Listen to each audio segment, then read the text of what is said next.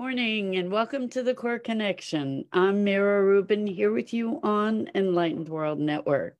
And today's topic is, what is today's topic? Let me just check here.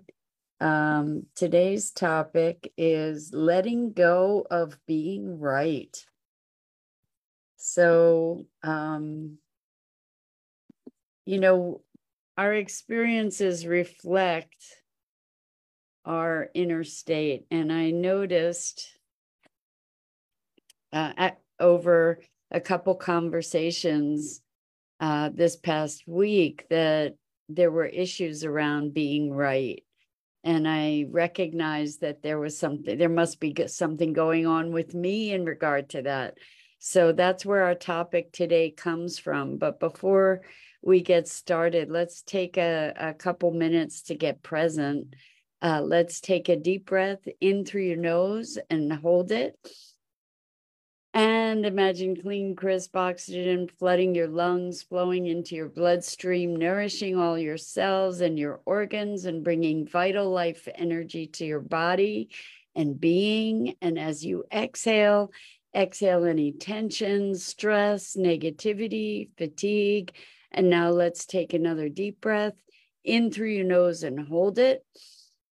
This time, imagine brilliant, bright light lighting you up from the inside out, illuminating, electrifying, and energizing all your molecules, all your electrons, all your cells, and creating a brilliant beam of light from your heart out into the world.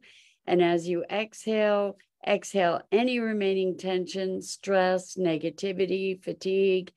And now let's rub our palms together vigorously to feel the energy, the friction, the temperature. And as you release your palms, feel the buzzing and the tickling and tingling of all that energy moving, and allow that to bring you present right here, right now, into this remarkable physical form that enables you to experience life. Good morning, good morning, good morning, and welcome, Rosalind. So good to see you here this morning, and welcome to everybody else who's joining us. Uh, today, we're talking about letting go of being right. And so um, it was interesting. It was interesting in, like I said, in a couple conversations, I became really aware of the people, the person that I was talking to, their need to be right. And so what I recognize is that if I'm identifying that, then there's something going on with me about needing to be right. And so that's where this conversation's coming from, you know, to look at what is it to, you know, that's driving this need to be right, and how, uh, what does it mean to let go of that need? And, and what would that look like, to let go of the need to be right? And so what is arising for me is the possibility of truly stepping into someone else's perspective. And, you know, it's interesting in that dynamic. Um, there's, it, it goes into identity, I think, because we, we identify with our beliefs. We identify with our perspectives, and This this notion of being right means I know the truth. And if you don't agree with me, then you're misinformed or you don't know the truth. And um, I talk a lot about interacting with life as hypothesis. Um, but but I notice that there's a level of ego that, and and by ego, I mean um, maybe partly sense of self, that that is intimately connected with our notions of what's true and our perspectives on the world. And um,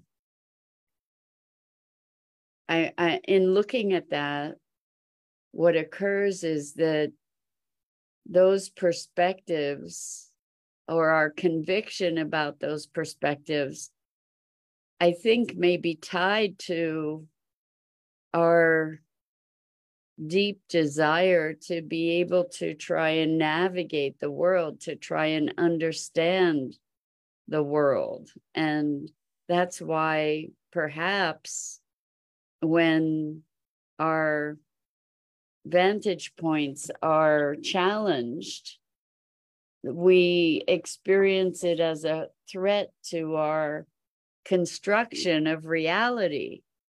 And therefore, it can be experienced as a deeply destabilizing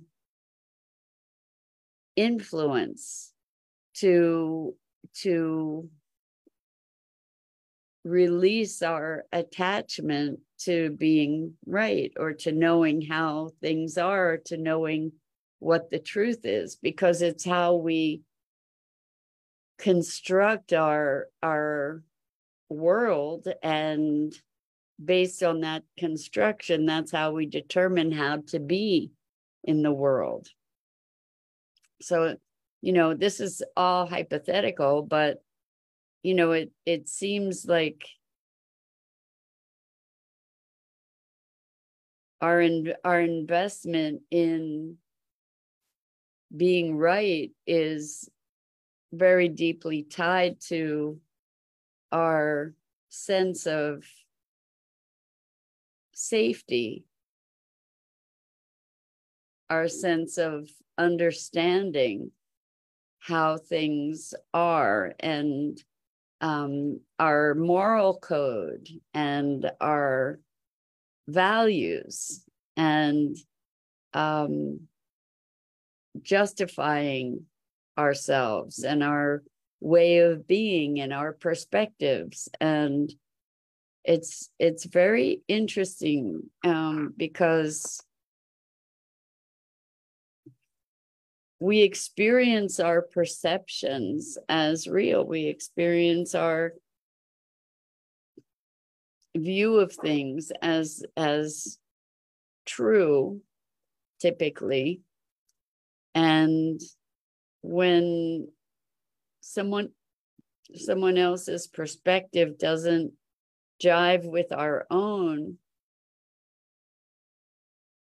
it threatens us on some level. You know, it threatens our sense of truth. It threatens our sense of orientation, actually, in the world. You know, if if my perceptions aren't accurate, then then what can I? I'm I'm basing my response to the world on my perceptions, and if my perceptions aren't accurate, then how do I how do I navigate? You know, it's challenging. So um, I'm wondering if if any of this is connecting for you, if it's making sense, uh, that will will um, kill the messenger, so to speak, if someone is presenting information that threatens our sense of the status quo. And um, how do we how do we navigate more gracefully in in arenas where there's disagreement?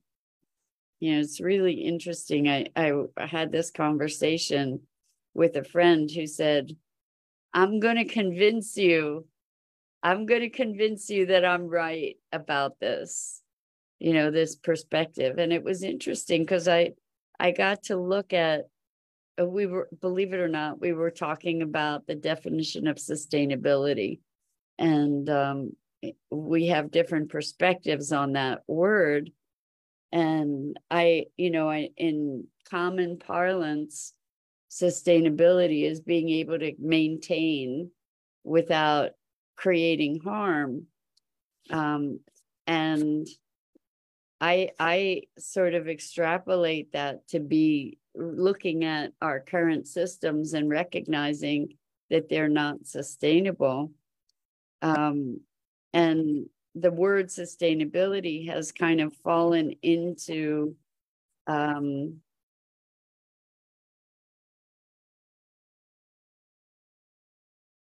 um, not disrepute, but it it has it has lost favor in the face of the word regeneration. And to me, we need to regenerate in order to be be sustainable. But, you know, anyway, it was really, really interesting. And what what came up for me is that I recognize that I am choosing to define the word sustainability in this grander context. And so for me, that's the definition. And I get that that's that there are other perspectives on the word. But I, I just found it so interesting because we both recognize that we're in alignment around this whole regeneration thing, but there was this determination to create agreement. And it almost felt, it almost felt like force, you know, like there was this intention to overpower and dominate.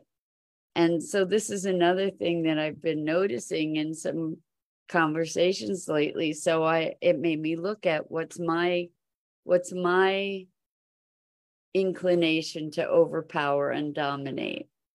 Uh, because, you know, we, the, the world that we're seeing is a reflection of what's going on with ourselves in, in many ways. Doesn't mean that the dynamic that we're perceiving doesn't exist, but I, I tend to believe that it's a reflection. So as we, I was going to call today's session Unraveling, because I'm looking at these dynamics and sort of teasing them apart for myself and looking at what are these patterns of, not just in me, but culturally, but in me too, these patterns of domination and control and um, overpowering and um, opposition, you know. And I think, I think that as we've become more aware, we also become more aware of how nuanced all of this can be, uh, that this, this, how deeply ingrained some of these patterns are of um, domination and control. And um, how easily threatened we can be when, when there's a challenge to our belief, you know, and how how stringently and rigorously, stridently rather, and rigorously we defend our being right. So all of this is part of the conversation about what it might take to create greater communion, to build bridges of connection and communication, to to um, find ways to transcend our differences and and find alignment with one another, to find connection and compassion. And part of that is by rooting out the embedded and ingrained patterns that we function from, most often unconsciously. So to bring these patterns to awareness is very confronting. It's confronting and also really important. Uh, it's confronting because it results in an unraveling, um, to be letting go of being right. It moves us into a place of uncertainty and the unknown. And the unknown is a place that most people find tremendously frightening or threatening. So Rosalind says there was a lot of that during distancing measures. A, a lot of which exactly, Rosalind? I'm not sure. Um, probably domination and control, right? Um, and and assertion of, I know, I know what's right. And, um,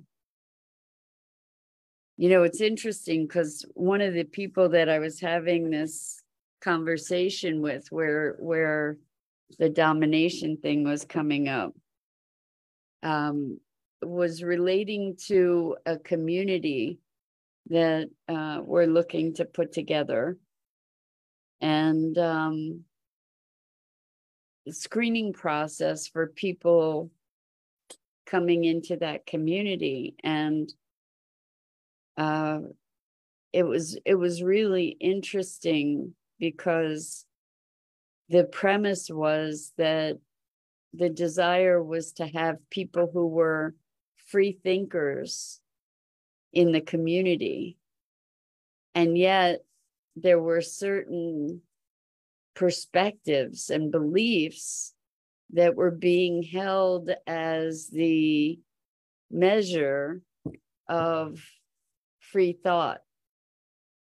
And, um, you know, I, I just, I just find it fascinating to be looking at how, how we, um, you know, we might we might be advocating for for free thought, but if someone doesn't agree, then then we're um,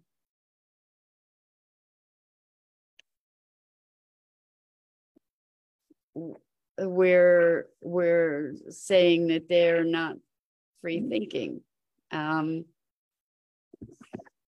There's there's certain paradoxes. I mean, we get to we get to look more deeply than the surface in in our assessments. You know, like to to question our foundations, to to question the way that we come to conclusions, to question the way that we actually think, in order to free ourselves to generate something new.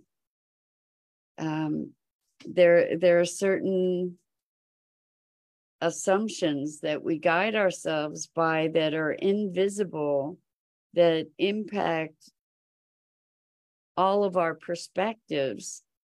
And the way that we can make those dynamics visible is by saying, wow, how did I come to that conclusion? What's underlying that? So in a conversation that I was having, um, I, I was telling somebody about something that I was excited by. Good morning, good morning, Bernadette. Welcome. So good to have you here with us this morning. We're talking about letting go of being right, and and how that can start to unravel certain perspectives on the world that may be keeping us limited. Um, and it's challenging. Anyway, Uh, where was I going with this? Um,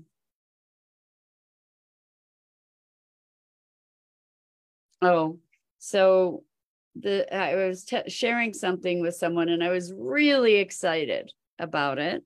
You know, just like, oh, all these synchronicities, and who knows, there could be something really possible out of this. And I was generating these new ideas, and their response was, instead of their response being, oh, that sounds amazing, good luck with that, their, res- their response was, be careful. And Bernadette says, Grandma always said, do what you want to be right, or do Do you want to be right, or do you want to be heard? Yay, Grandma Bernadette. That's awesome. That's awesome. Um, yeah. Do you want to be right, or do you want to be heard? Or do you want to be right, or do you want to communicate? Right? Same, same idea. Thank you for that. And Rosalind says, the question one could ask self, what is it that you're truly frightened of? Is it fear, shame, or blame behind it? Exactly. So here I was, I was all excited. And this person says, be careful. And I was like, thank you for that. And that wasn't really the response that I would have hoped for. You know, it's like, well, so where is being ca- be careful coming from? Is it coming from invoking fear? You know, caution is fear, right? Or or being, or is it that I'm not circumspect enough to, you know, because the person said, well, I, I just, I know you're really enthusiastic, and I don't want your enthusiasm to carry you away and and make poor decisions. And I said, so, so it's not, it's not fear as much as thinking that I don't have the discernment to um, to evaluate this opportunity appropriately. You know, so here they said, no, no, it's just good wishes. And I'm still trying to twist my head around to be able to understand that it's good wishes. Um, So Bernadette says, I think it comes from one's experience of things not working out. It's about them, not you. Exactly, exactly. So Bernadette, it was their projection, maybe of their own enthusiasm, where they have gone ahead and made choices that were not super um, uh, well-informed. But it's very interesting, you know, they were projecting this on me, and, and I just, I, I, they wouldn't see that. I really wanted them to like get, hey, either you're projecting your fear on me, or you're saying that I am not discerning enough, you know, like that you're concerned that I might end up in a bad space, but that's projecting fear. Right? And and they totally refused to see it. And after a point, it's like, I can't make them see that. You know, I can't, I can't. And I recognized my need to be right also in that perspective, you know, to say, yeah, you know what? This is what I see. This is what's going on here. And there's something available here for you if you choose to receive it, but that they didn't, they didn't. And, and I got to be looking at that whole dynamic and my need to be right in the context, you know, is like, um,